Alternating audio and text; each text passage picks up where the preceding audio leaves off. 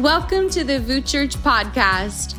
Today, Pastor Rich Wilkerson Jr., Pastor DawnCheré Wilkerson, and Pastor Manushka Charles reflect on 2022 in this special Sabbath Sunday presentation. Join us as we celebrate God's faithfulness. We're starting 2023 strong with 21 days of prayer and fasting. Discover resources and follow along with our daily prayer journey at vouschurch.com slash pray first. Now let's lean into this discussion together.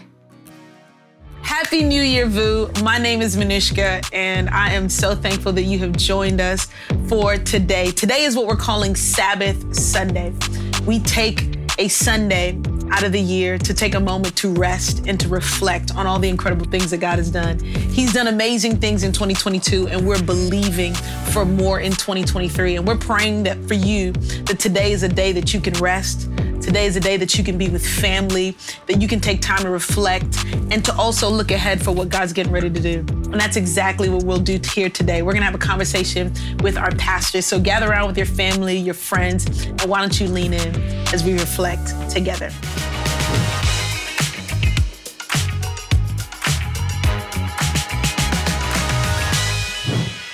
I'm so grateful that I get to have this conversation with two of the greatest leaders. Um, before we even start, I just wanted to express my gratitude because I think about the year that we had. It is really all because of the both of you and your leadership, the way that you guys lead your life, the way that you lead this church. And I know on behalf of myself, on behalf of our entire church, we just want to say thank you. Uh, I know years can have ups and downs, it can have hills and valleys, but you guys have stuck through it. You have led us strong. So thank you, thank you, thank you, thank you. I believe this conversation is going to be life giving to so many people. And so I'm excited to jump into this conversation. We've had an incredible year, and I ref- I'm reflecting on all that God has done. But maybe if the both of you would describe this year in one word, like, like what would you say? Like, what was this year uh, for you, Pastor Rich, and for you, Pastor DC? I think if there was only one word, I would say rebuild. Wow. Because I think this has been such a beautiful year of going back to the basics, of people awakening after a year like 2020, Yeah. you know, getting out of the rhythm of even being able to gather weekly and now going, no, we're called. Don't forsake the gathering. Yes. Like where we're gathered, God is in our midst. I think it's been such an awakening once again that, hey, we're called to rebuild, protect what God's entrusted, and not just to rebuild what once was Yeah. but to come back and say, okay, God, what do you That's have great. for right now? We're not going back to the past, but we are building our families, building our church, trusting in God, coming back to God, you're in control, you're faithful. And uh, I think it's been a cool year to see so many families, new families and old fam- families, united together, individuals walking through our doors who don't know Jesus and going, hey, together right here in Miami, let's build Yeah. and let's build for God's glory. I love that. I think the word I would use would be something similar. The word strengthening. Um, I, I just think that many times when you're getting strong, you can't see it like invisible ways, but when your muscles are, are starting to get stronger, nobody can see that at, at the first kind of weight lift or even the second time in the gym. And after the pandemic and COVID and all that's taken place, I feel like the year of 22, 20, 2022 has been such a year that our church has been getting stronger that I think as we step into 2023, you're going to start to see the fruit of all that labor because people have been working so hard. And you say such kind stuff about us, but I think we're always just always so humbled by the people that choose to do this journey with us. Yes. You at the top of that list, your leadership, so many others that there's just it's an incredible community of people that are committed to one mission, one That's right. vision, all doing different little things, Yeah. but all headed in the same direction. And so I think we got a lot stronger in 2022. Yeah. I'm pumped to Yeah. see pumped to see some abs Come in on. 2023. I'm believing Right, this right, right. Physically and go. spiritually. oh snap! Does VOUS Church have a six pack? yeah, that happened. I like that. That happened in 2022. You just like didn't that. see it. I You like know. that. I think it's so true because like 2020 like got us all out of our rhythm. Yep. Yes. 2021 we're like okay we're trying to get back our rhythm and 2022 uh, has really felt like okay i can i can feel the pace i can see Yep. where we're going like we're making strides in different places and what i love about what we do with our calendar we don't just like let the year happen to us Yep. we look at the year as a whole and i think the both of you think about okay, what do we want to say to our church? Like, what is God speaking to the house? What is He speaking to the heart of the people? And really, the year is filled with different collections that have met people in different areas of their lives. And we started off January with this collection, Mindsets. Come on. And it Feels was, like a lifetime ago. it really does. Honestly, this entire year, I'm like, what happened? Like, I don't, 2022 was like, look, I got to get out of here. Yeah. Not gonna cause no trouble. It like it came and it went. But we started off talking about our mindset, Yeah. Thinking about perspective, like new pathways, new results. If I want to see something new, I've got to do something new. I, I have to step into a new rhythm and, and new intentionality. And, and this year started off with us as a church collectively thinking that way. We don't live according to facts, we live according to truth. The fact is, you might feel alone, but the truth is, you are not alone.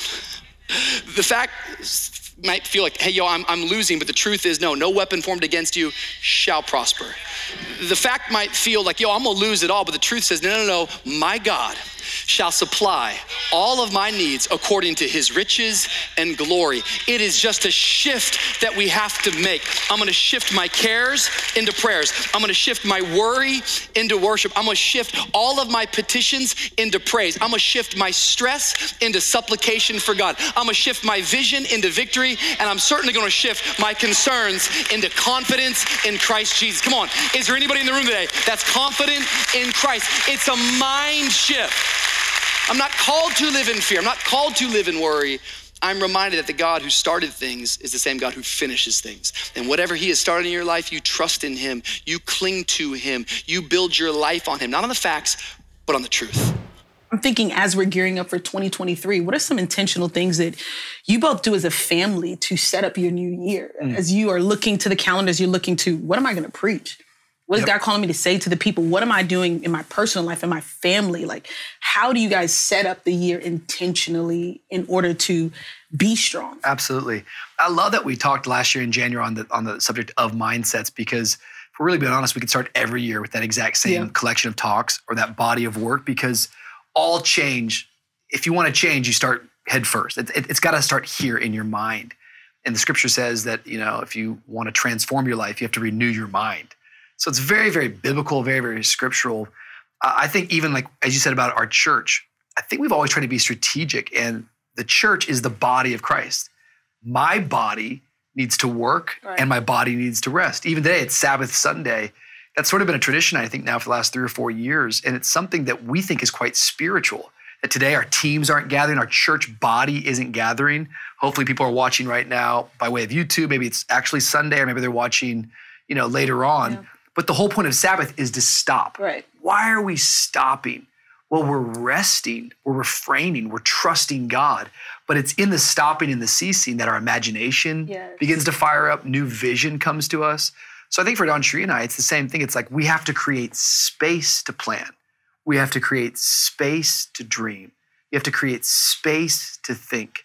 I've always said it this way I don't think God has a speaking problem. I think we have a speed problem. Mm. And I think for us, as we kind of step into this year, the practices of our home is, is finding time for Don and I to sit down and say, what are some goals? Don what are some personal goals that you have? Right. Rich, what are some dreams in your heart? Hey, what do we see for our church? I always look at church as this living thing. And so every year there's there's projects, there's Yeah. new things. We just had Vision Sunday, we just had Bricklayers offering. Because there's some things we're gonna do this year that we're not gonna do in 2024, and we didn't do it in 2022. And there's always some new things, but if we don't create time and Right. Space, we won't think through it all the way. And I think practically for us, it's us figuring out how to set good boundaries of here's my yes and here's my no, space to dream, space to pray, space to think, space to create goals. Yeah, scripture says write the vision down. Yep. So there's something powerful about taking a blank sheet of paper out and saying, this is where my focus will be, where my Good. thoughts are going to be turned toward, where my time will be uh, focused on. And even in our marriage, we do this, but even with the church, like this month, this past month of December has been writing the vision down for 2023. Writing the vision down, that comes down to budget. That comes down to who will be the team. Yeah. What are the goals for the teams? What are the things that we feel like God wants us to focus on in His Word for this Very year? good. We don't just want to stumble Good. into 2023. Yeah. And we don't just do that for church, we do that in our marriage. We do that with our children. They're both, they're all three of them, they're individuals. Yeah. They have different needs. I want God to speak to me on things that I need to focus on each of their growth. And so I think there's something powerful about writing it down so that you can focus, you're intentional, and then you have a prayer point. Good. Then you have an opportunity to start working towards it and figuring out, okay, what are the actual steps now to see these things come to pass? Yeah. I mean, it's amazing. Like, I don't want to stumble into 2023. No. I don't want it just to happen to me. I want to make sure that I'm being intentional, that I'm planning. And I think it's just good lessons for all of us, everybody who's watching. It's like, okay, you can stop, you can pause. We're reflecting today. Today can be your Sabbath where you can take some time. God, what are you what are you asking out of me in this new year? Like, Right. What version of myself Very good. do I need to tap into for this next year? I think what you talked about just in that mindsets collection that you can be struggling and becoming. Come on. Mm. And it's okay if you feel like I struggled all the way through 2022, but you still became something. Yep. Something else was poured out of you. And so I believe that uh, even if you're struggling, you can still become. And I, I think Very that good. collection was so, so helpful. And, and we talked about that. But also in that same time as a church, uh, we transitioned from being at our design district location that held about 200 people. Yep. And we moved into iTech. You were leading that. And you know what's so funny? I had told Pastor DC this. I was, I would drive to SOMI, that's our South Miami location, every day, and I would be playing "Build Your Church, Build Your Church." Yes. And I was like, you got to be careful with what you sing because then all of a sudden We started building. we went from one thing to the next thing, and God has built our church Yep. in such an incredible year. In, in such an incredible way over this past year to see Yep. just us being at DD and iTech, we're at SOMI, and we also have the Everglades Correctional Institute that we get to be in every single Yep. Wednesday, every Thursday, doing prison ministry. People are part of our church, our online ministries. It's been amazing to see all the different things that we are able to step into. Uh, we're relaunching DD, Yep. and we've got three locations, but we say we really got five locations because we have Everglades and we have online, and Yep. God's doing amazing things. And and what is your prayer for our community as we're expanding? We're expanding, we're growing, we're stepping into new territory. And what do what do you want to see as we expand and as we grow? Yeah, I love this Sunday so much. And if you're not careful, people today are like, oh, why is this thing that I, I want to kind of just keep putting weight on what we're doing? We just got out of our vision collection, which says, thus far, the Lord has helped us. Yep. And so many times, if we don't take time to stop, reflect on what God has done, that's a process that we have to go through in order to build our faith for the Right. future. Hmm. And so I just even like hearing you talk, I'm like, oh yeah, we did do that. And I remember, you know, reopening back into iTech and the stretch that that was. And I just preached a message just a couple weeks ago about just blessing and burden and Yeah. weight. And many times God, it feels like He's pressing on us, but it's actually because He wants to provide for us. And so my heart for us in this season is that we would lean into the stretch. We always say we're not trying to build a big church, we're trying to build a healthy church. Right. But healthy things are flexible things. Yes. Healthy people are people who know how to stretch. And so I think sometimes we can, in the stretch, we can go, this feels unhealthy. And I would say, I think it's quite the opposite. I think that God is putting weight on us because it expands our capacity. You went from the design district leading a, a location of three services that you know you could not hold more than 200 people per service to now leading a location that you can hold thousands per service. But something tells me you're probably grateful that you had the experience of the design district before you stepped in the, into iTech. And I think it's the same thing. We're not just launching churches to be big and Right. powerful. We're launching churches to give people that opportunity to watch their faith grow, to watch their calling expand. I, I don't know, but there's someone who's walking into our church next Sunday for the first Sunday who's not only going to meet Jesus, but give them a year, give them two years. They're the next pastors, the next leaders of uh-huh. our church. And if we don't create the space and if we don't demand a stretch out of them, they'll never walk into their calling. And I think that we're all products of that. I think that you could testify about that. I can certainly testify about that. So I just kind of land at this place in my life going, Lord, you can use anything. Use me. Like I, I just, Yeah. I want to keep being a, a volunteer for the Lord. Everyone's like, Yes. I heard a pastor one time teach, and he was like, um, "If I don't know if God called me, can I just volunteer?" And he was like, "Yeah, you can volunteer." You know what I mean? amazing. 'Cause I think sometimes we get lost in semantics, and that's like, that. I don't know. You know. I don't know if God audibly called me. I don't know, but I'm volunteering. And I'm standing kind of like, I don't. I, I want to keep volunteer, putting my hand up, saying. I'm available. And that- that's my privilege. Yeah. It's we lean into the stretch. It's exciting, man. January, January 1, I hope you had a good, you know, New Year's Eve party. But man, we're, we're coming back next Sunday and it's a stretch season. We're launching a third location. I even have it in my heart. We've been talking a lot about this fourth location, which is another brick and mortar, brick and mortar location. So there's just opportunities all around. Yeah, I believe God's going to continue to expand us as a church. Yeah. But then also individually. And I believe that some of the things that we're able to teach people helps them to expand. Yep. It helps them to get better. It resources them. And and you launched your third book. You Let's wrote go. your third Come book on. Let's go. in I love it. 2022, single and secure. This is a fun Sunday, man. We gotta we gotta do this more often. I know, I love this. You know, remind ourselves. Yeah, we did put a book out last like year. I know sometimes people are like, we did that? Yes. Yeah. You Yeah. wrote three whole books. Why does that feel like eight years ago? And it was a, Yeah. a book that was very personal to my heart. Yeah, there you wrote go. in it. I, I, chapter Yeah. 70, not chapter 76, page 76. if Let's you wanna- go. I don't even know if that's the actual page. I'm Manushka's just, I'm just Well, I just making got a it story in I. When I wrote no I had your photo Just up like- there. I'm just praying for you. I know you should put my photo and like my Instagram. Yeah, yeah, you so should have just the in forward. case. But you talked about just what it looks like to be content in every Yeah. season. yes. Whether you're single, engaged, dating, married, mm. the whole point of the book is like, can I be secure in my Yep. singleness? Can I be secure in my marriage? I think we got to use that content in so many ways. It's been helpful because I think about uh, the book launching and the collection of talks we taught from. Uh, we had a single and secure after party at Yes. VOUS Conference. We now have a single and secure small group. We have a crew. Yes. that meets, and it's people who are not just there to see if they can find somebody to spend the rest of their life with, but they're there saying, I actually want to be the individual that Yep. God has called me to be. I think you said this, and I love it, that I want to be the person I'm looking for is looking Yeah, for. very good. And so for us, the way that we look at it is like, okay, I am becoming. I Yes. want security. I want to make sure that I am secure no matter where I'm at. a lot of people spend their time looking for the perfect person to spend their life with, and so much of their measuring stick is based on the outside what they look like, if they're funny, if they're fun. But values is where it's at. Values is where the rubber meets the road. Values is what allows you to have longevity in your relationship. What what does that person actually value? Do, do they believe in forgiveness? How do they reconcile when there is a break in a relationship? How do they honor and respect? You know, they may treat you like you created the heaven and the earth, but do they treat other people with respect? Because the butterflies are gonna fade and they're gonna treat you according to their values. If you value others, then you treat them that way. And a marriage is made up of values.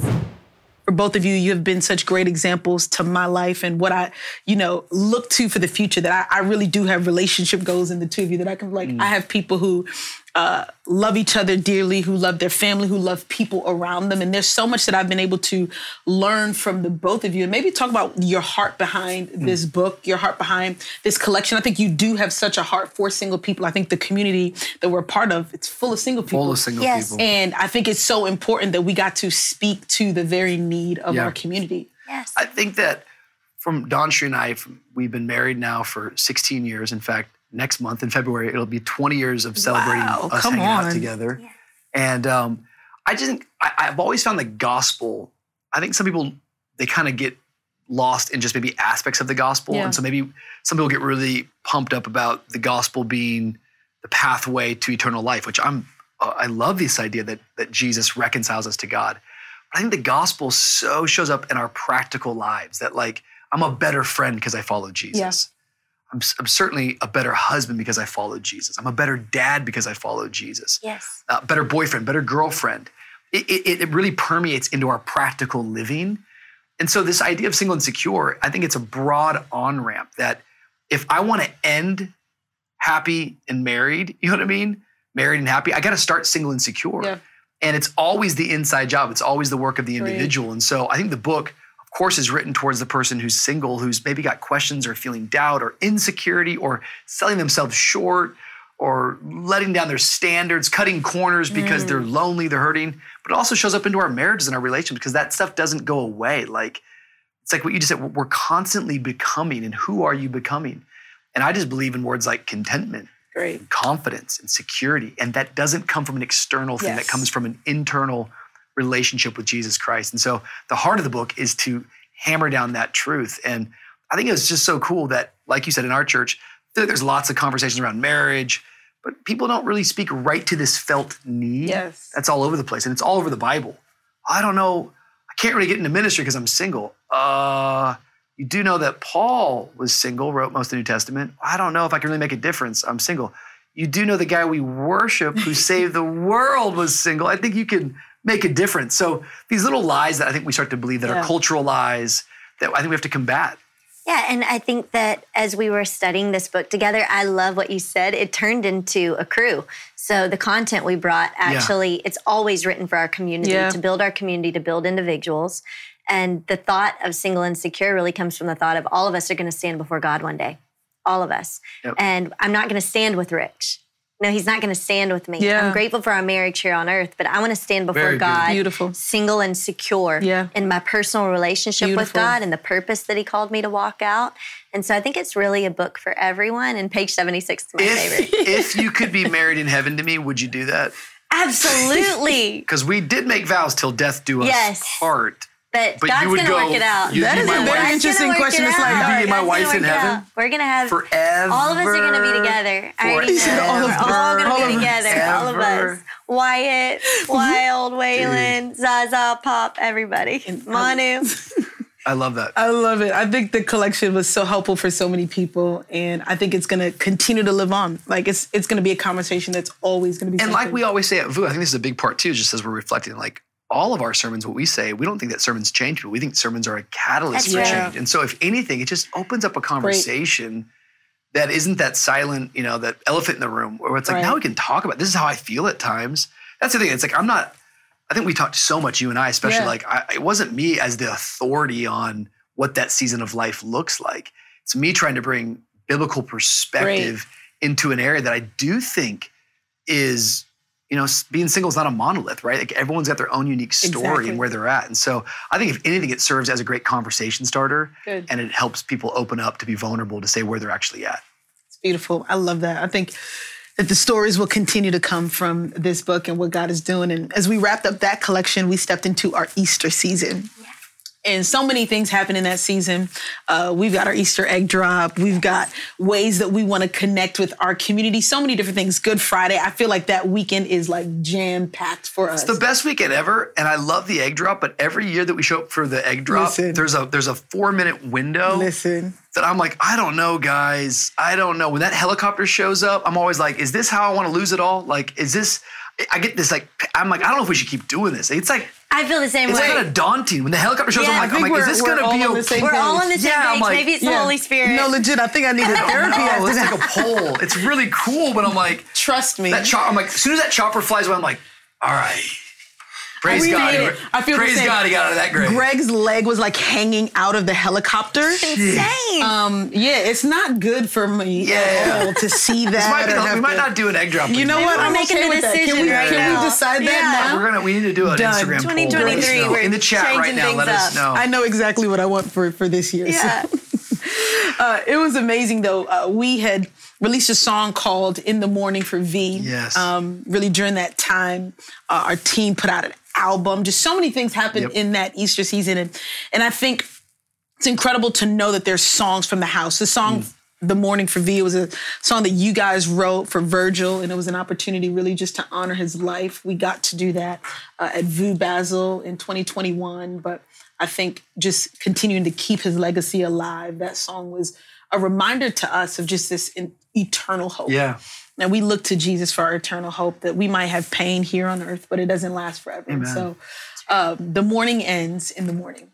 Things are so beautiful, but we also put out lots of music this year. I met Jesus in Miami. Come on. Let's go. I got my dad the shirt.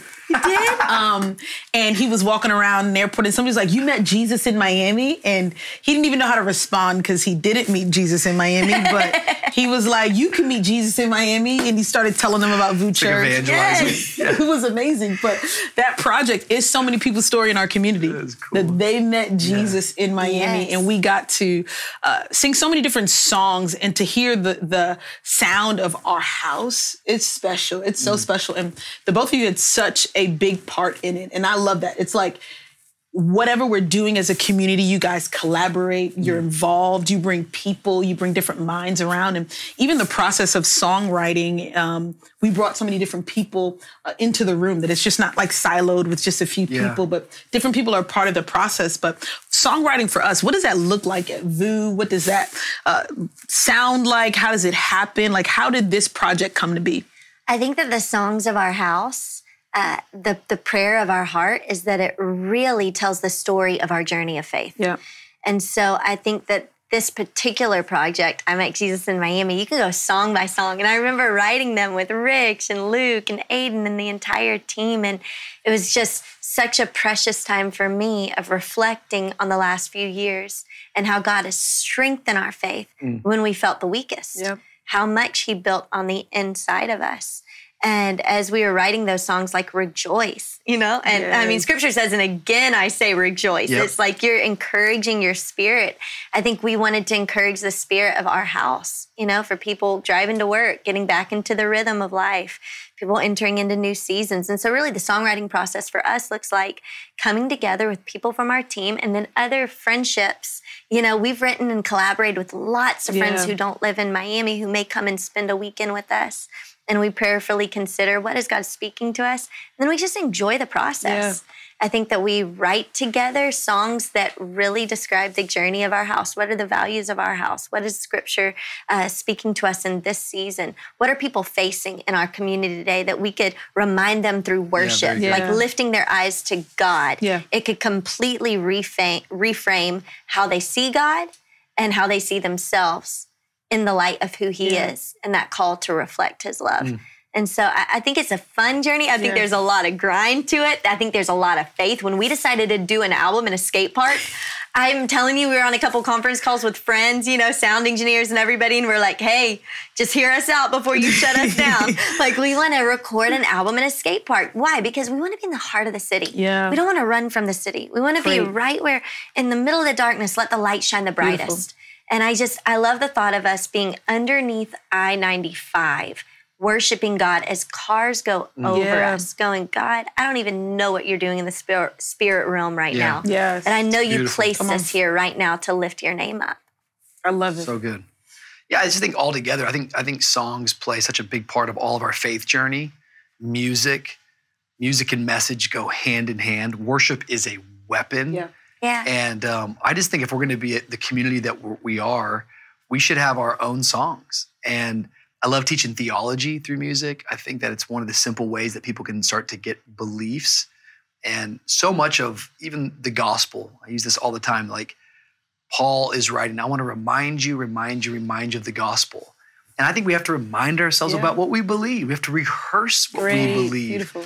And we do all that reminding, all that rehearsing because all of a sudden we come up against these battles where you suffer, you're challenged. I was in a conversation, I was doing a podcast the other day with a guy, and we were talking about the difference between belief and trust. Yeah. Well, it's everyone should believe in Jesus. He was a real guy. Yeah. But that doesn't mean that you trust Right. in Jesus. And so, how do I know if I trust in Jesus? I think the only way to know if you trust in Jesus is when things don't go your way, or is when you suffer, Yeah. or is when you're in loss, in grief, in divorce, in betrayal, when someone hurts you. These are the moments where all of a sudden your belief has to come alive. And so, I think music and melody Beautiful. and rhythm, all that stuff, Yes. it's so right there. You can you can call it like we could do it right now. I, I could start singing a song and all of a sudden, just by memory, you'd like, you would know the lyrics, even though you didn't write that. song. And that's what music does. Yeah. And so I could preach a million messages, but man, sometimes I can get one song, the right song, and there's we all got this. We all got that worship Yeah. song that I we think love. you know, that- melodies impact us more than we'll ever know Yeah. until we're in heaven. Oh. Like that music is this supernatural Yes. force that has been entrusted to the church. Really, when you think about it, I remember when we wrote "I Met Jesus in Miami." Like I just had the demo and I'd been playing it in the house nonstop. And we went to the park, and Wyatt's like scooting around in his scooter in the park, and he starts sc- just singing at the top of his lungs. I don't care what you say about me. I don't care what you think. All right, I met Jesus in Miami, and it just got all over me because I thought we are teaching the next generation to be bold yeah. about their faith, to know who they are. You know, I think that's the power of of worship. Well, and Jesus' last prayer is that we would be united. Yeah. And I think one of the most ecumenical things that we can do that unites the body of Christ is not usually through a preacher. Mm. There's too many pitfalls there. His doctrine, it's usually music. That's probably why one of the ways I, I, it makes me sad today how there's a movement against who wrote that song. I'm like, bro, we're gonna have some problems if we're gonna have to go find all the authors of all these worship songs because it's not about the guy who wrote it. It's about the truth of what they're saying. But that gift of music, I think, is you can go to a lot of different churches right now, and a lot of them are singing a handful of the same songs. Uh, they might not listen to the same preacher or go to that same church, but there's there's a commonality Yes. and a unity factor Yes. that's taking place. That's where God gets glorified. And so I want to be a part of that story of sin. I want to offer something not just to our house, but the global body of Christ that hopefully could translate, transcend denominational lines, petty differences, and could be an ecumenical church unity project. So at VOUS Church, if it's doctrinally true and the melody hits and there's a strong bridge, we gonna, There's a strong we We're gonna singing sing that, it. we gonna sing that thing. You Sing know? it So- loud.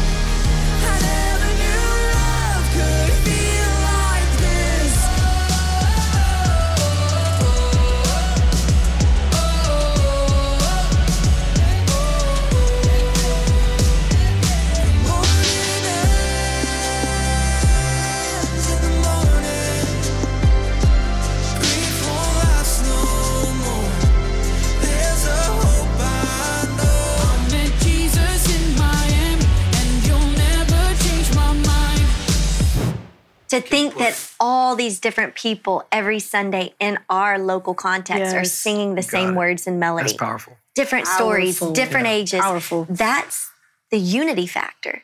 We worship God together. Yeah, It's a it's a foretaste of heaven. I, I believe that. I, I saw that we reposted somebody was singing one of our songs in, in Germany. My Yes. goodness. Yeah, they recorded it in Germany. Like, how special is that?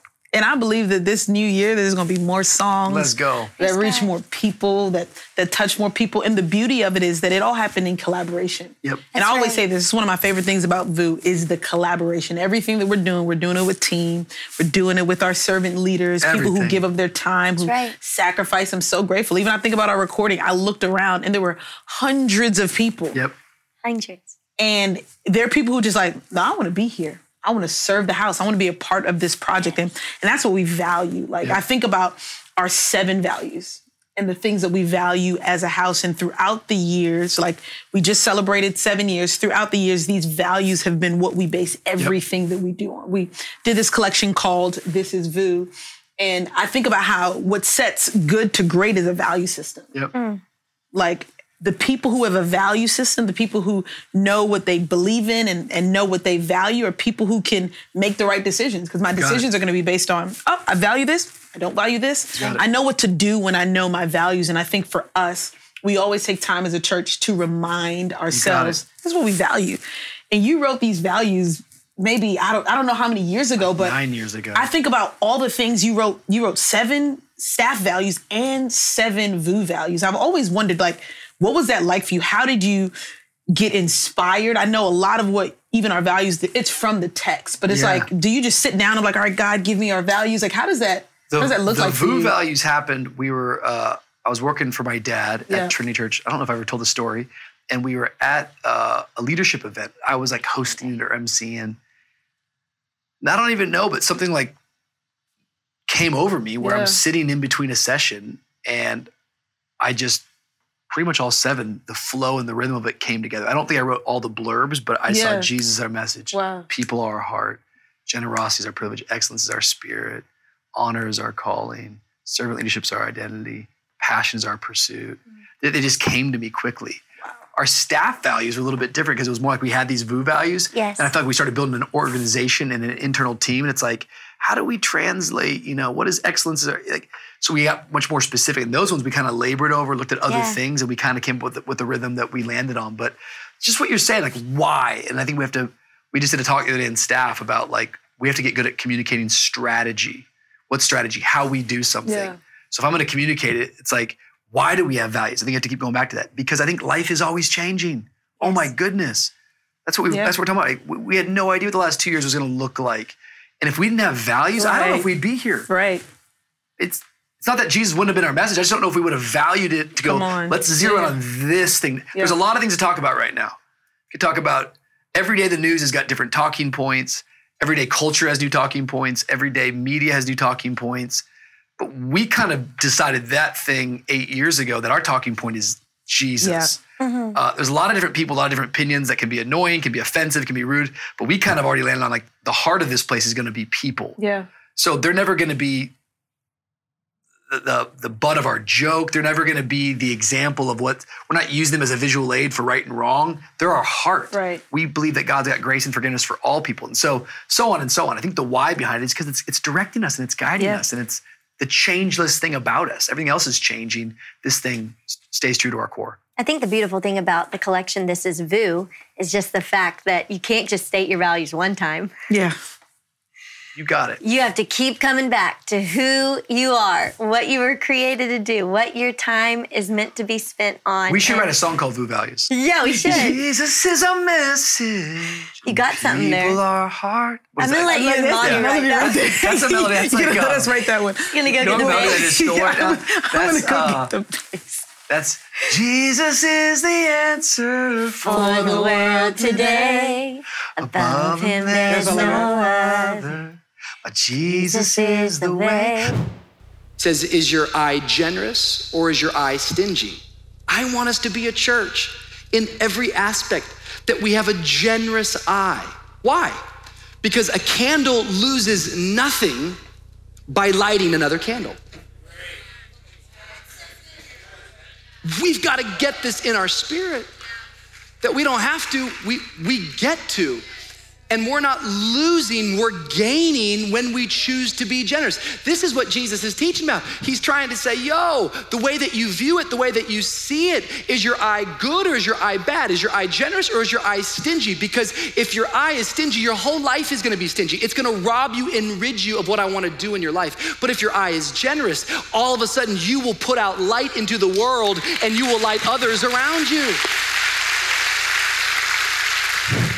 I think this is VOUS, the time that we took this year to come back and focus on who we are as a church was so key because we just have to do that until Jesus comes back. Right. Absolutely. Keep Right. reminding ourselves it's not the new content, it's who are we? We are not making a message, we're not fabricating it. We have the gospel, we have the life of Jesus, we have the Holy Spirit. Let's stand on the truth that we know. Yeah. And I think that collection was just kind of like a stake in the ground Yeah. for us of, hey guys, we don't have to create anything. We've got to be confident in the God that we love and know, you know? Well, it kind of reminds me of one of my favorite little leadership truths I learned this year. And I kind of said a lot to our staff. And it goes back to that because you said the year for you is rebuild. I think for me, it's been strengthening. And the phrase that I heard this year that I liked a lot was that we spend a lot of time saying new things to old people mm. when we should learn how to say old things to new people. There's so many new people in our community. And we think I've got to say something brand new to Manu who's been here. And it's like actually like I'm spending too much time doing that. I need to stay on on the old thing, the values of who we are. Yes. And Foundation. it's not the sexy collection. Right. It's not the super attractive collection, No. but it is a formative collection where we are being shaped and developed. And there's a bunch of new people who've never heard it before. And if they're going to walk out the mission of this place, they got to know who we are. Yes. And it's something that we can always go back to. Yep. And it's like no matter how many times we talk about it, we're like, oh, okay, this is why we do Yep. this. Excellence is our spirit. Okay, this is why I serve the way that I do. Passion is my pursuit. Okay, this is why I show up with the energy that I show up with. I can always go back to our values. Period. I saw Taylor Badu put uh, a funny meme up where she's like, I've switched out amen for period. Period. I'm gonna try that on Sunday. Period. Period. I'd like to start doing that. I feel like you gotta say it a certain way, Yeah. you know? You Period. gotta- Period. Whatever, yeah. period with the Yeah, yeah, at the I like end of that. It. For us, um, one of the things that we got to do in 2022 was VOUS conference. Yes. And it had been something that we wanted to do in 2020. We were ready to Yes. go. And we ended up going online for VOUS conference 2020. 2021, it didn't happen the way that we wanted it to. So uh, we took that year to really just prepare for 2022. And um, what we got to do in VOUS conference was so special there's so many moments, so many memories, so many people to thank. Our guests, our team, Yes. making it happen. Like a conference like that does not just happen. It takes meetings on Yep. meetings and looking at every detail Got and it. talking to people and emails and all of this. So much goes into uh, making VOUS Conference happen. And, and we're just so grateful for uh, what God did in 2022. But as we're stepping into 2023, we're talking about this new iteration. Yes. Um, and it's going to be VOUSCon 2023. Why don't we get into that for a little bit? Yeah. Because I think it's going to be a time. Um, but as be. we're talking about this new iteration, what does that look like for us? Yep. Like, what are we believing that God has called us to do as a local church that also has an impact on the global church? Yeah, I, I really sensed in my spirit, even this year as we gathered, we weren't even sure what we were going to do. Yeah. We were really waiting on the Lord. I think we're really committed to not feeling like we have to do anything, but doing the things that God's called us to Right. do. Um, we've been doing this gathering for 12, 13 years now.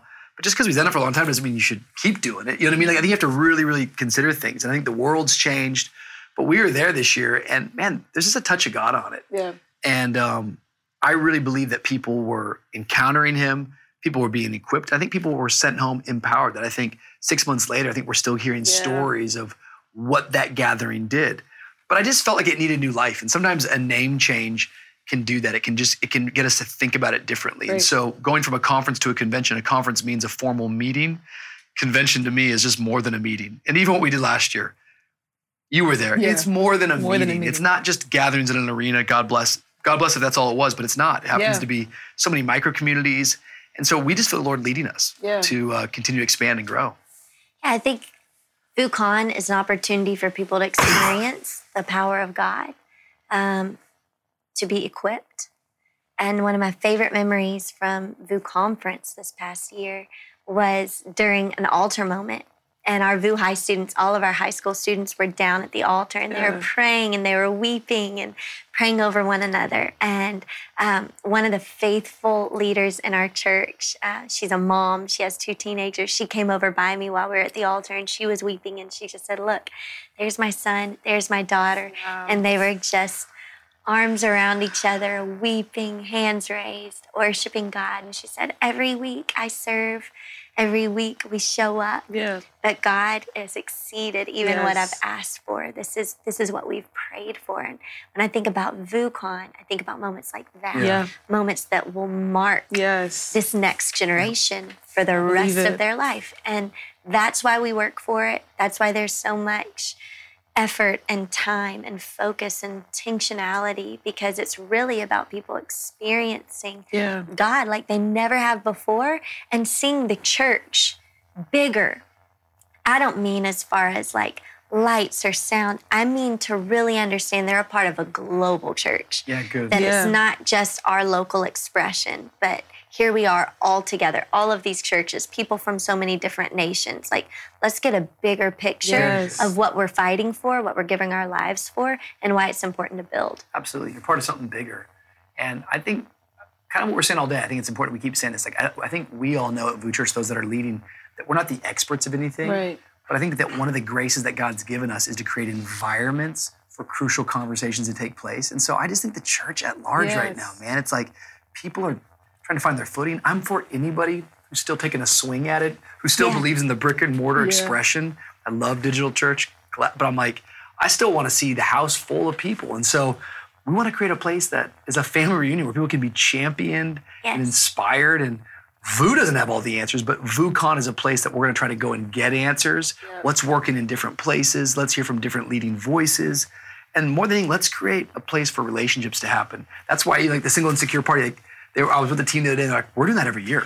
So it's not just a For book. sure. It Exactly. now becomes a space that you Yes. go to. Why not, though? Yeah. Like, there's no other place for a 25 year old or a 30 year old in the church to ever go and go, Can I meet someone? Yeah. Why can't they come to VOUSCon and Come go, on. Oh, that Friday night thing after church, I'm going to go to this little party they're throwing. And who knows? Maybe they're going to meet someone. They're in Miami and someone came in from LA. And I just think, why can't we do that? Why can't we create an environment where where new interactions can happen and new for- friendships and relationships? I think that's how we built our church. I think we try to create spaces and events and then real organic things take place. Yeah, So, and I, I think that's going to happen this year. And it's like we're at the start of the year and we can make plans now. It's like, Let's go. all right, Get I'm here with looking at us. my calendar. I know what weekend that I'm going to block Yeah. out. I'm going to block right. out that weekend. I've already talked to my friends and my family. I'm like, block out this weekend. Let's do it. And just be present. And so, like, block out the weekend. Just be there. Like, God's going to move. It's gonna be awesome. He's going to do special things. And so, I can't wait to see this new iteration. I can't wait to see the new life that comes from VOUSCon. Have you ever been in a moment and couldn't believe you were in that moment? Every single time it's a feeling like I can't believe this is happening. Wow. Everyone is searching for that hope, and it can only be found when he speaks. Let's fucking do it. You are the best 1995 worship leader I've ever met. And God likes working where there seems to be no way. Are you broken? What's the end of the story? I already know the end of the story. Our Christ is resurrected. Our Christ is victorious. He's alive. He's well. Don't you tell me God can't use you.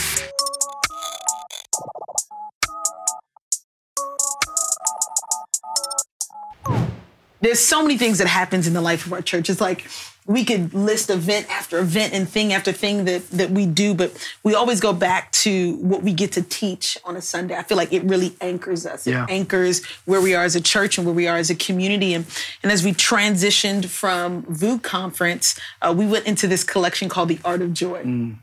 And I think that we all can agree we always can use more joy. We always need to know how to hold on to our joy, to see joy in the perspective and the light that God has given us. But we took these lessons from the book of Philippians. Yep. It's a short book of the Bible.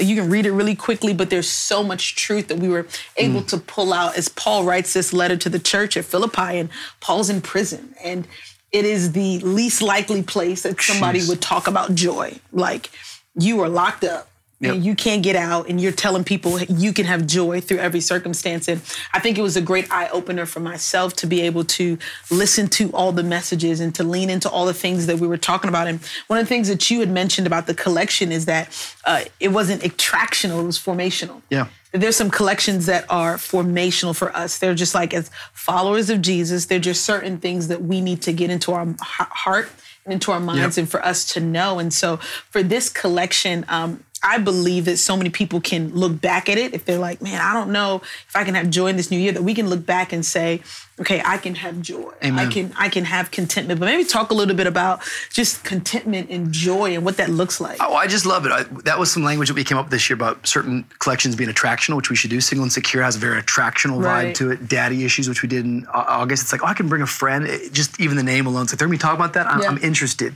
But then some are just formational. Hey, we're going to study the book of Philippians. Well, if you don't believe in Jesus, if you don't believe in the Bible, that might not be very attractive to you, but it's quite formational. And I just think as you even, as we're sitting here reflecting today, from January to July, from mindsets to joy. You know what I mean? Mm-hmm. From from this in January we're talking about our mind, and then you get to Ju- July, it's we're talking about joy. Well, How does Paul erupt in joy? It's by his perspective and his thought pattern of what he's reminding himself about the gospel of Jesus Christ. And all of a sudden, as you start listening to things that he said, he's got such a focused mindset and perspective on what. Jesus has done and what his calling and purpose is that for him, his joy is a simple acronym. It's Jesus first, it's others second, and then he focuses on himself third. And with that, even in a prison cell, it produces joy to the point that he says, I got chains on me, but you know, these chains, they're actually serving a purpose right now. I can tell you the story about Jesus. The guy's in here. I can tell him about Jesus. And so um, he actually goes, dude, to be honest with you, like for me, I I like to die because I can go be with Jesus, but it's to your betterment that I don't die so I can serve you. What? And I think that Paul teaches us so much that Yeah. even in our worst, most difficult moments in our suffering, we can still have joy. And I said it this way that many of us, we feel like we have chains and things that are weighing us down. And God's either going to break the chain, but if He doesn't break the chain, He's going to use the chain. And I think just that little perspective shift to whatever I'm in right now, this this place of suffering, this place of hurt, it's a stage for God to show off in my life. Listen to me. Suffering reveals our priorities like comfort can only dream of. See, my first point that if you're going through chains of suffering today, please get this down in your spirit. Someone needs to see you suffer well. You got to get a bigger perspective today. You got to get the focus off of just you. And you have to recognize that as you're going through the chains of suffering, there is somebody nearby, a neighbor, a coworker that needs to watch. What is it that you cling to in your darkest hour? I'm telling you what, I only have one hope, and his name is Jesus. Comfort and blessings, man, they dream of revealing our priorities, but it's suffering that reveals it like we never, ever could believe. We, we had a friend here today who's helping us on set. His name's Skylar, just moved down here from Chicago. Was watching Transformation Church, Mike, and faith began to erupt in his heart. And he felt led by the Lord. He's a DJ and he moved down to Miami. He's five weeks here, in and out of his car, trying to get work going, but he's just doing it all in faith. And I bet in many ways, if you ask him right now, he probably doesn't, probably feels like a lot of weight. Maybe it feels like he's chained up to circumstances. But man, I talked to him today. He's got the joy of the Lord on the inside of him. Yeah. And if he can shift his perspective to say, man, God's telling a story, and maybe he'll break this chain, or maybe he's going to use this Come on. chain to tell a greater story of, of one of joy and peace and purpose, even though my circumstances don't look great. Dude, that's that's the gospel at work. That's really powerful. Yes. In seasons of suffering, I think it's the perfect time. It seems ironic Yeah. that it's exactly the medicine right, that right. you need to focus on Yeah. joy because joy isn't a feeling, it's a choice. Right. And so you need that strength. The joy of the Lord is our strength, and you get to choose that strength. And I think the Art of Joy, that collection, really is still sending ripple effects through our community. And even other churches have reached out who are going through really difficult times. Yeah. You told me You know, that. even outside of the US, going, we're in a really dark season. Uh, we're going to preach the art of joy. And that's what I love about Friends and Family Network Yeah. is that we give everything Yes. away completely free. We want to doing it right resource now, the yeah. global church. And so it's beautiful to see how that collection is still uh, giving life. You know, Well, really, it's, it's it not is the interesting though because like we're, we're in art of joy, and then like even I wonder if you guys from your perspective if that lands like attractional versus formational because what, when did we do did we do daddy issues after that? We did Daddy Issues right after the Art of Joy. Yeah, and that sort of has like I don't know if that's it, but that I don't know. I think pe- attendance goes yeah, up. I mean, the, the name sticks out when when I first like you know whenever we're getting ready to do a new collection, we get like a base camp that starts up, Yeah. and I, all I read was Daddy Issues. I was like, oh, this is about to be something. you know, it's like it sticks out. And so people are like, okay, what what is this talking about? And I do Yeah. feel like it is attractional, but then when people get in there, they're like, oh, I need to deal with stuff because I felt like li- listening to Daddy Issues, I'm like, oh, there's some things that we didn't know that we needed to talk about, but now that we bring it to the light, you're like, oh, I need to have that conversation. There you go. I need to Mm. deal with that thing. And I think that's what happened with Daddy Issues. Absolutely. I think for me, the big eye opener thing is if I don't learn from the past, Right. I'm gonna repeat it. And I think that sometimes in the world that I grew up in, it's sort of like everything's covered by the blood of the lamb. And that's very, very true. But we don't realize that I've got some psychological stuff, I've got some emotional stuff, I've got some triggers in my life that keep going down a negative cyclical path that if I would just go and confront it, even just talk about it, Right. so much healing could happen. And I think every year as a church, we need to make sure that we're doing. We're starting this year. Next next week, we're starting a collection called Happy, Healthy, Holy, and it's really about emotional health. It's really about soul care. But I think daddy issues just ended up st- striking a chord in so many people Yes. because I think we all do have some form of a daddy issue to a degree because our dad is the first glimpse we have of our heavenly Father, and he can't compare. He can't compete. And so if we're not careful, we'll take and we'll project what was wrong about our earthly dad upon our heavenly father. And it doesn't just hurt our earthly relationship, it also hurts our vertical relationship with God. And so deconstructing some of that stuff, confronting it, going backwards, learning. I think the genogram, we did that at staff Yes. retreat. I think everyone's like, what are we doing so here? So much feedback from that. Yeah, but like I think that was a really cool tool for me to learn. And it's not always these like big addictions. It's like, oh, you got perfectionism from your your great grandmother was a perfectionist, Yeah. and you you deal with anxiety because that was always there. So it's just nice to go, oh, okay, I can see it, I can call it out, I can confront it. And as I confront it, I can sort of change it. And I think from the very first sermon that you preached in that collection, you just set such a firm, clear foundation of what we were trying to instill in people's hearts. You know, that when you think God, we want you to think Father. Yeah. We want to talk about what it means to be a father. and That's I think that it touched quote. That's a great quote, man. I think it Yeah. touched on like some really obviously painful places in so many people's lives. But that's what I love about this community is that there was so much thought and intention put into all the details, even like the design of the collection. It was very fun and lighthearted because we knew the weight of what we were mm. going to talk about. And I think people came in hungry. I think that even when it touched the wound that you that the word of God brings so much hope for Yeah. healing. And even though maybe not in that collection did they go from brokenness to complete health, we know that we're on a journey of healing for the rest of our lives in this community of faith that God is just going to continue to heal our lives. And I, I think it really was a catalyst for people to see God differently, but then also to reconcile relationships around them. Every morning when my kids wake up, there's this thing we say, it's so fun. They know it now, and they shout it at the, la- at the top of their lungs. And I say it with them. I say, God, this is your day. I'm your girl. Let's go for it.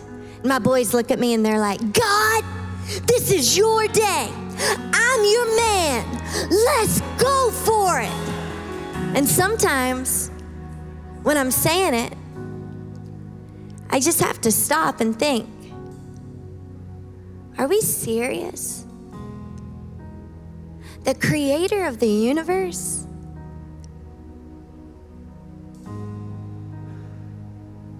lets me talk to him. The creator of the universe lets me say, I'm your girl. The creator of the universe welcomes me. Every question I have, I can ask. Everything that I seek. You know, I play hide and seek with my kids. It's not really hide and seek. Wilde hides underneath the couch cushions, and you just see him from a mile away because the couch is shaking because he's laughing with glee, just imagining me pulling the cushion off. But when my kids seek me, how many of you know I'm not really hiding? I'm like standing somewhere because I want them to find me. Because it brings them delight when they find me. I think was one of the things in my study that just, yeah, I, I've never preached on it before, but just, I grew up hearing about like generational curses and stuff like that. And I think in my own like theological journey, I just love Jesus so much. And I think that he's bigger and better than we could ever imagine. And so many times I think little sound bites, you know, that idea, like we kind of get handles, but we don't get the full bag to it. So like little sound bites like, Yeah. with Jesus, it's all covered. And, and, and I, I believe that in um, not theory, in reality. But just because something can be true doesn't mean that you're uh, living in the reality of that truth. Right. And so the idea of generational curses, I, there's generational patterns. And if it runs in your family, it might be chasing after you. Like, and I think one of the wildest things is when I showed that photo of my great grandfather, my dad, uh, myself, and my son, and then we put all the photos together, and it's like it's the same person. it's just like because it's physical genes, but we don't think about spiritual genes. We don't, you know. So it's like these things blend together. Like, why does this stuff keep showing back up? And that to me is exciting to think about. It's exciting to talk about, and it's exciting to to deal with. And that's the kind of preaching that I'm like, oh, I feel like we can make some, we can help some people. Yeah. And uh, once again, I think Sunday it being a, a conversation starter, I think there were some Yes. pivotal conversations just in crew, like, And VOUS Care crews. oh gosh, Yeah. but like, we really got to get to the heart of things because I think uh, even in my own crew, just the conversations, the stories that people we didn't know that people were dealing with, but Yeah. all of a sudden this collection opened people up like, yeah, I actually haven't spoken to my father, or I have never even seen God as a father because that, that that's a trigger word for me. There you go. So I've seen God as a boss. I've seen him as a person who gives to me. There you go. Being able to change how I see God, and I think it was beautiful for people to see God in a different way. Sometimes we can maybe like, all right, there's this Old Testament God and there's New Testament God, but it's the same God. yep, Um, he has not changed. And so helping people to get a perspective of who God is, think the facet of God, the nature of God, the characteristic of God. the way Um, that He wants us to see Him, right. the way that Jesus didn't. Re- Jesus' favorite way to communicate with God was calling Him Father, Right. and we we have been bought in through the blood of Jesus, and so we get to call Him the same thing. So it, it, it goes so much even deeper than just. It, it's the way that He wants us to relate to Him, and Yes. the powerful thing is, if I don't see God correctly, I'm going Mm. to always see myself incorrectly. That's where people land. People feel illegitimate. People feel Wow. insecure. People feel broken. People feel disqualified. People feel like they don't measure up. But if they knew who their dad was, Mm. it, it changes everything about them. So my, my boy walks in, you've been with him, you know.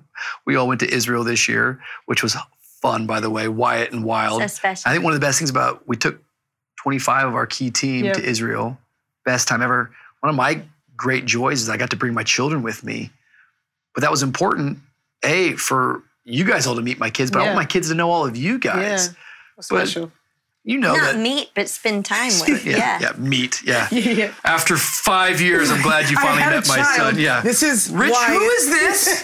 this is Wyatt. You know, no, you met him. But spent, I mean, we spent ten days together. Yeah. Right. But I, I guess I'm just using that as an illustration to say, like, Wyatt got up on that bus just like he was uh, on that team and that staff. Although he's four or five years old, it's because his dad Yep. gave him the permission and the right to do so. And so he walks in and sits at the dinner table, just like you're at the dinner table, and just like, and it's it's not because he's qualified; it's because he knows who his dad is. I think when we start to get that in our life, man, Yeah. you belong where you are. Touch of God is on your life. Your dad uh, created the heavens and the earth. He loves you. He's for you. Um, yeah, I don't hold my kids' mistakes over their head. I'm trying to help clean them up. I'm help trying to get them on the right path. And Yes. That's who our Father is. And Yeah. I think it's really, really important. Yeah, it's a different kind of confidence that you can walk in with Yes. when you know who your father is. Yeah. When you're like, oh, my dad owns this. Yes. My dad made this. There you go. You know, he created this. And so it, it really does help us to walk in the confidence that God desires us to walk in. He doesn't want us to walk with our head held down or us feeling like we're less than or that we're illegitimate. It's like, no, you have a father. He loves you. He cares for you. And I think all of these things were, were so important. Israel was a special time. Honestly, I love your kids. They and I love love being you. able to hang out with them. And, and I'm like, can we do more family vacations? I'll just, I love you. whenever you guys are traveling as a family, you. I'm just going to come and hang out. A few out. days after, they would say over and over, "Where's Manu?" And I'm like, "I don't know what to say to this. She's not in her house right now. You're gonna see her in a They couple love days." Manu. What, what, what, because we just did Christmas last week from Yeah. Israel. What stood out to you about Israel the most? Or how did Israel, the trip to Israel, change you? I couldn't wait to go to Israel. First of all, it was the greatest thing that I feel like I got to experience this year. I got to experience a whole lot this year, but I feel like going to this place that I have been thinking about and studying mm. and reading God's word and hearing the stories, it was so impactful for me. I think from the onset when our tour guide was like, there's no holy sites, there's just holy stories. And it really helped to frame that sometimes we can obsess over like, ah, I, I got to this Place, yeah. site and I can obsess over a place, but I'm like, no, this I get to carry the story of God with me, the love of God. Like, yes, Jesus physically walked through Israel, but he walks with me. And I think Yes. that impacted me so much to just even get this picture of, of Jesus and how Israel is the size of New Jersey as they describe it. And to think about this one small place, all the significant things that Yeah. have happened and how it affects our life. And for me, it was just one of those things where I'd wake up in the morning, I'm like, thank you, God. Thank you, God, for letting me experience this. Thank you mm. for letting me see this with my family, our team, like all of the different moments. I think just the dinners that we would sit and we would talk and we would process what we had just experienced. Like all of it was just so very impactful for me. And it just made me, I was like, I want to get to know God a little bit more. Amen. I want to know his word deeper. I want to see him in a new light. And for me, I, I believe that it was just one of those things where I'm like, I get to see God in a different way Yeah. and I get to see him in a different perspective. He's always been this way, but now my eyes have been open to uh, this newness of who God is, and it was just such a beautiful, life changing experience. I'm going to take it with me everywhere I go. So I walked away with three things happening. Someone asked me the question. I said, it gave me a stronger faith in Jesus that I didn't know I needed. yep, It's an interesting way to say it. It solidified my belief in the Bible in ways I didn't know that I needed it. And then thirdly, it gave me a heart for Jewish people Yes. in a way that I didn't know that, that I needed it. And so, so much of my trip and journey there, I think the same things that, you know, that resonate with me. We made so many great memories. I remember we were in the Dead Sea. DawnCheré didn't get in the Dead Sea, but I remember I got But you salt in missed my out. eye. I did it You when I missed was a teenager. Yeah, You I should got salt in like my been there, and that. Mana was trying to, to. She was like trying to save my eye. Remember, I got uh, we're the Dead Sea. I'm like, oh, I can't see. Um, Thank you, but, Manu. but, I, but, I, but I got out of there. But like all the places that you went, like I didn't know that geography could preach like Yes. that. Just Oh, yeah. getting the Yes. perspective of where Jesus was and and the places themselves. Like you're saying, there's a story behind all of it, and it's just uh, yeah. I, I believe in Jesus more because of going to Israel, and I believe in the Bible more. Like, yo, this thing is this thing is holy. Yeah. This thing is God's word. Uh, and I already, I would have already believed that. I'm just saying I came back with it with a deeper, Yeah. deeper faith and deeper. I would say the same thing. Just what I was thinking about is like, okay, you think about 2,000 years ago, all these different years ago, there were all these different things that people, would- we think about Baal worship and Asherah and all these Yeah. different things. I was like, I'm like, there are no churches to Baal now, and there's no churches to Asherah that I know of. I have, I have no clue, but to, that I know of, I'm like, how do I know that Jesus is real? I'm like, it is tried and true. It stood, it stood the test of time. That like 2,000 years later, I believe in a man who lived in acro- across Galilee. world. Exactly. Like I'm like, that's how I know it's tried and true. I'm like, this has stood the test of time. It stood through persecution, through things that would try to completely eradicate the gospel, and it's still here. Very so I'm good. like, That'll preach. I know why. I know why I believe. My favorite part of our trip, I think, was seeing so many different people who love Jesus from different cultures Yeah. all over the world together in one place. Because it's not a very big nation. And I feel like around every corner we are bumping into friends, but not just friends, meeting people for the first very time from all over the world. But we are one family. Like the blood of Jesus has made us one family. And I loved even when we were having a time uh, in the River Jordan celebrating baptism and a couple came from Mozambique and asked us to baptize them.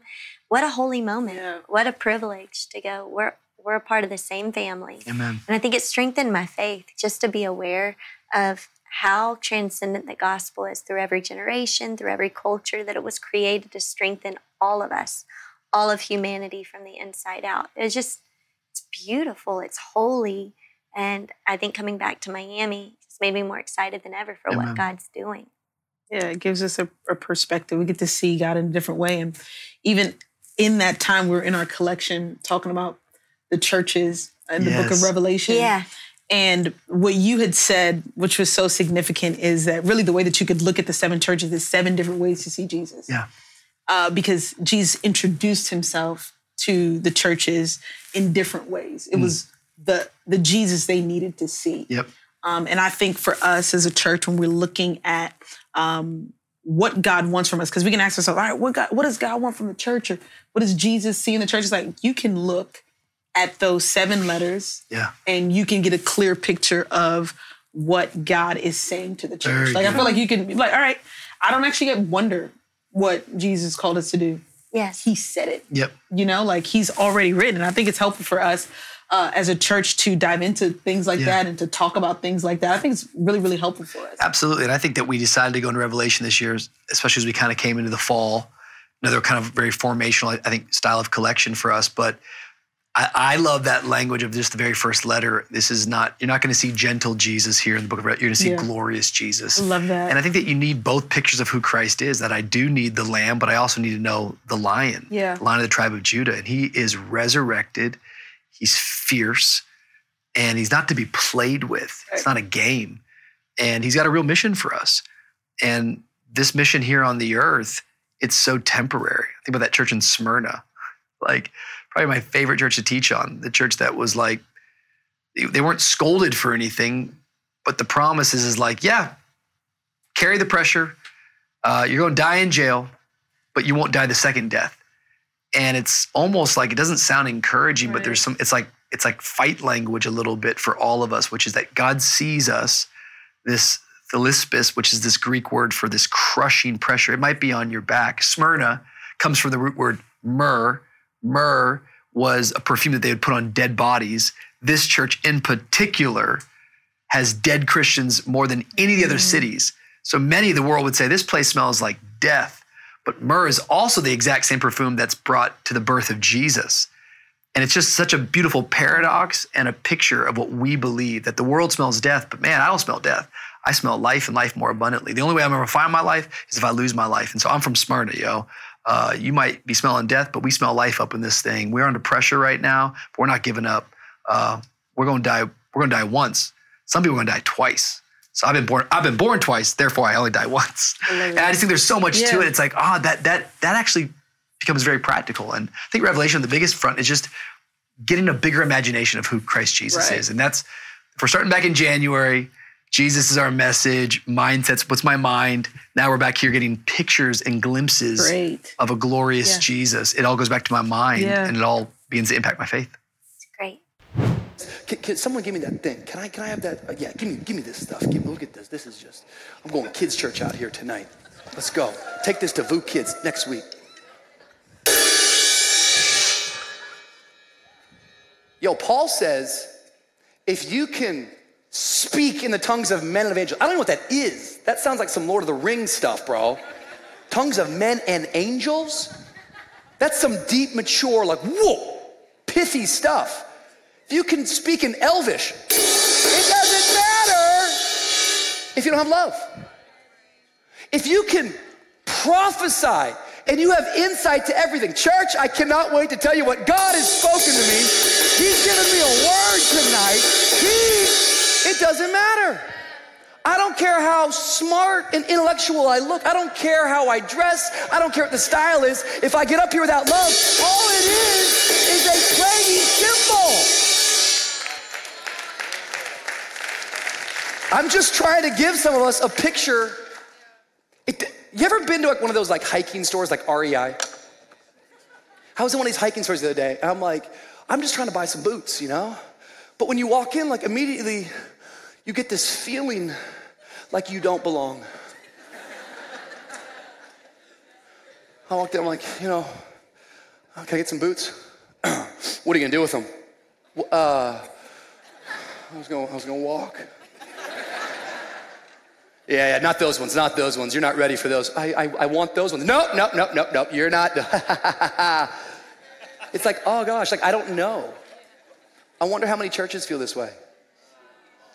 We walk in, and we walk in, we're so pumped about our doctrine and our orthodoxy, but a broken and lost world walks in, and all they hear is this. Someone say lost love. We didn't start this church to be the most energetic, and we didn't start this church to be the most intellectual and to have the best orthodoxy doctrine. I want us to have good doctrine. But, friends, if we don't do it with love, all we are is a clanging cymbal. All we are is noise to a broken and lost world. Come on, somebody, make some noise. honestly, for us, we kind of ended the year with this phrase, thus far. Amen. And I think the moment you said it, like you hear verses all the time, but I don't know, the moment you said it, I was like, yeah, Yep. thus far, the Lord has helped us. Yep. Thus far, the Lord has helped us. And we look at our story celebrating se- seven years, it's like, yeah, we would not have made it without his help. Yep. And we can look back at the moments and say, okay, I can have faith for the future. I can have vision for the next. Because if he's helped me before, surely he's going to continue to help me. Amen. That he's not going to leave us here, that he's with us. And so I'm excited for what the vision of 2023 looks like. There is big vision. There is big vision. I um, am so excited for what God is going to do, so expected. I think the things that we got to talk about on Vision Sunday, what's going to happen at our South Miami location, relaunching, the things that we see for the future, I believe that uh, they are big dreams, but it's not impossible Amen. Because we've seen God do incredible things. So I'm just looking forward to just go. the vision of 2023 and what God has laid on your heart and what you guys are really um, marching towards for this next year. Absolutely. I think for us as a church, this is going to be the most exciting year yet. I think those that are a part of our community, this is a great season to rise up, Great. to take your post, lean in. We never had three locations. We will this month in January. Um, we've never done VOUSCon before. This year we will do it. We never built a building. We're going to start this year. And all these things are exciting. And where do we get the faith to do it? Where do we find the fuel to do it? In his providence in the past, that he's never failed us. He's not going to start now. And so as we move into 2023, I don't know what the years in the past have looked like, but you're invited, I think, into a really, really beautiful Jesus story. Our church is doing good, but it'd be doing a whole lot better with you participating in it. And so I'm just really, really full of faith as we step into 2023. Pastor friend of mine was asking me today, how you doing? You know, how, how'd the offering go? And so the offering's been great, but those metrics are not the things that I'm looking at. there's something stirring inside of me. And when you got something stirring inside of you, it's the greatest gift ever. And so there's fire inside of me for where we're headed as a church. And I'm just excited to see all the stories this year of salvation, transformation, all of our different ministries. I think VOUS High's got amazing things coming up. VOUS College, shout out to every student out there. VOUS Worship, believing there's going to be another project. All of our crews, really the people that are Yes, pastoring our church yes. and the community. Man, I just, I'm, I'm, I'm thrilled. The servant leader teams. So today is a day of rest. If you, if you, if you've watched thus far, this long, you, you're a real one. But I just think rest because what's coming up is is so exciting, and um, we're all invited to be a part of it. Yeah, there's no telling what God has in Yeah. store for us. We don't know every step. We just know the next step. Thus far, He's been faithful. We're going to show up next week with joy in our heart. We're going to sing new song. We're going to sing it loud. And I think that, you know, scripture says it so clearly the harvest is plentiful, Right. The workers are few. And I do believe with all my heart that God's stirring our city for men and women to just step up to the plate and go, This is my time. Let's go. Like I want to be a part of the miracle that's in motion. I have more faith in my heart than I ever had before because I'm expectant for this Amen. year. God's gonna God's already waiting for Yes. us in 2023. Yes, He's got it. He's got it. I love it. I love the picture that you had given us of really God creating seven days. He created man on the sixth day, and man's first full day was a day of rest. Hello. I was like, he's like, I got you. Like, yep. But because there was work for them to do. I was like, Adam, what did he have to do? He had work to do, but Mm. he started from a place of rest. And so I think it's beautiful as we take a moment to just pause, as today was a moment for us to. Day just one, 2023. It's day one. We rested. I can rest on day one, but day two, I'm ready to work. About Let's it. hit it. I'm ready Let's to. go. I'm ready to get it done. Let's get it done. in this year, and I believe we're going to do it together. We're going to collaborate. We're going to see God do amazing things. But I thought it'd be special, maybe Pastor DC, if you could just pray Yeah. for our church, pray for people watching. I think there's going to be lots of people who uh, join this family that they have a home that they don't even know existed, but it's already ready for them. So I'm just praying for what God's getting ready to do in our church and in our teams, and just believing for great things. Yeah, let's pray together. God, thank you so much for Yes, today. Jesus. Thank you for Sabbath Sunday, that we rest, we pause. Lord, we look around and we realize, Lord, that you have created us with a purpose, on purpose, that you've saved us, God, and that you've placed us in a family. God, as we begin this year, maybe we felt rushed as we've begun it. Lord, maybe we felt like, God, already things aren't falling into place the way that we anticipated. God, I pray right now that we would breathe in deeply your grace. Yes, Jesus. Faith would stir in our hearts, that we would know that we can trust you. It's not what we see, God, it's what we know in our hearts to be true, God. Faith comes by hearing. And so, Lord, today, as we've looked to your word, as we've talked about your truth and God, what you've done in our lives over the last few years, God, we just say thank you. And God, let it fill us with faith for this year in front of us. I pray you'd bless every family, Yes, bless Lord. every individual, bless every child, bless every business leader, God, bless every teacher. Yes, God, Lord. I pray in all the different vocations that are represented within our community that as we head back into work this next week, Lord, that it would be from the foundation of rest that we've taken this day to declare your goodness, your faithfulness, and let it strengthen us for Yes, every day forward. Bless our community, unite us with one heart, and we love you. We declare together the best is yet to come. Yeah. In Jesus' name we pray. Amen. Amen. Amen. So good. We love you. Happy New Year. Happy We love Year. you. Happy New Year. Thank you for listening to today's message. At VOUS, we believe we weren't meant to do life alone. We've been created with a unique purpose and designed to live in relationship with Jesus. If you've never surrendered your life to Him, we want to create an opportunity for you to do so today. If you want to say yes to Jesus, would you pray this with me? Dear Jesus, come into my life. Be the Lord of my life. I trust you with my past. I ask that you guide me in my present, and I even place my future in your hands. I'm yours, Lord, now and forever. In Jesus' name, amen. If you made the decision to follow Jesus today, we want to partner with you in the next steps of your faith journey. Go to vouschurch.com slash online. We love you.